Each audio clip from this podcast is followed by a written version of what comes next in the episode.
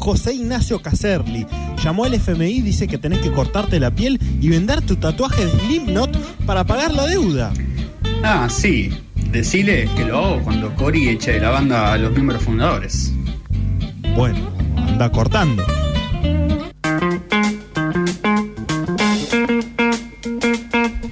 Bien, siete minutos nos separan de las 2 de la tarde. Estamos en noticias descafeinadas y habiendo hablado de Avatar, eh, nos toca seguir en el mundo audiovisual y meternos en la plataforma de Netflix eh, para buscar Clickbait, una miniserie, intuyo que inglesa, esto no lo sé pero no sé si inglés, estoy diciendo cualquier cosa en realidad, pero eh, por, por, unos segundos eh, se me cruzó eso por la cabeza.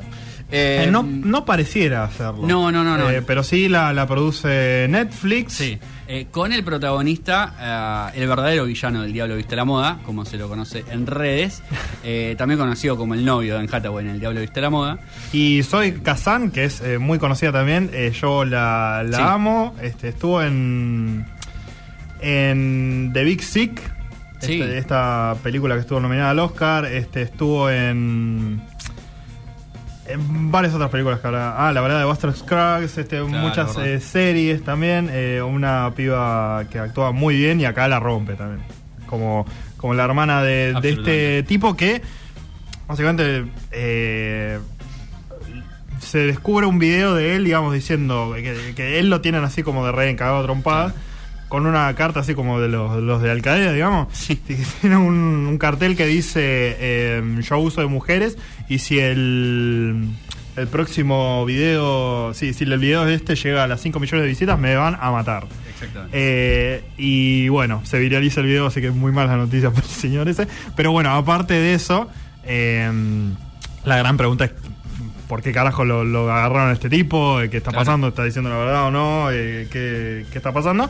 Y bueno, en esa investigación también eh, por, em, por un detective de la policía va revelando em, la verdad sobre, sobre la vida de este tipo, que es bastante compleja. contada cada capítulo desde la perspectiva de un personaje distinto, lo cual es muy interesante ese, approach para, para contar la peli, bastante dinámico. Eh, sí, y no, no es que porque haya la perspectiva de un personaje sea distinta, nunca vas a ver a los otros personajes, sino que aparecen. Así que si te encariñaste con uno, lo vas a seguir viendo. Es bastante orgánica la presentación de los personajes, en el sentido de que básicamente los personajes se van sumando. Al, relato, digamos. No, no es que están todos de entrada, sino que muchos personajes van apareciendo con los capítulos.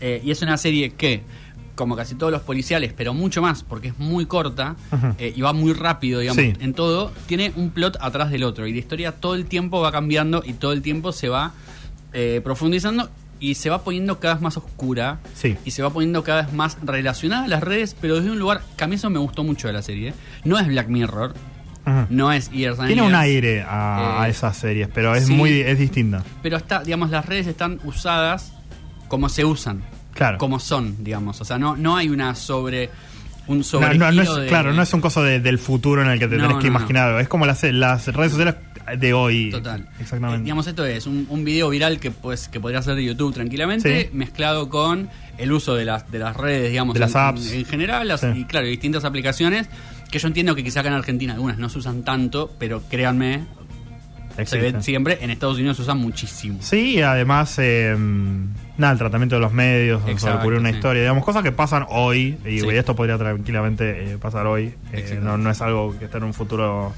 cercano, digamos. Este, En ese sentido. Muy, muy realista, sí, señor, estoy de acuerdo con eso. Y en eso también, muy buenas actuaciones. De, de, de, todos los personajes, sobre todo los protagonistas, y personajes que es interesante porque como que al principio uno cree que los descifra rápidamente, uno piensa que la serie los presenta rápidamente como son, y, no.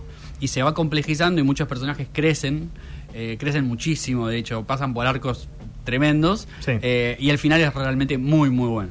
Eh, como pocas veces, digamos, es difícil que un policial, para mí, tenga un buen final. o que resuelvan bien el caso, digamos, que se resuelva de manera interesante, y en, esta, en esto creo que sí lo logran. Eh, es una serie que, que, es en ese sentido perfectita, que está bueno porque como es una miniserie empieza, termina, digamos, no hay más historia.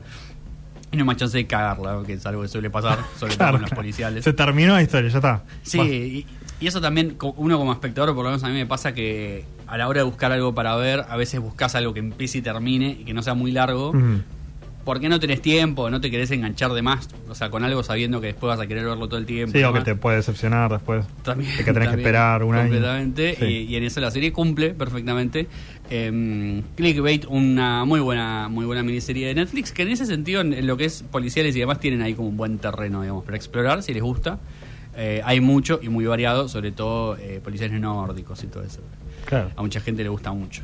Eh, y porque es muy pintoresco, ¿vio? Sí, sí. A mí los policiales, a mí particularmente los policiales no me entretienen tanto, eh, pero esta serie me atrapa eh, porque si bien es un Tiene muchos condimentos interesantes. Es que si bien es un policial, digamos, no es un policial tan tradicional tampoco.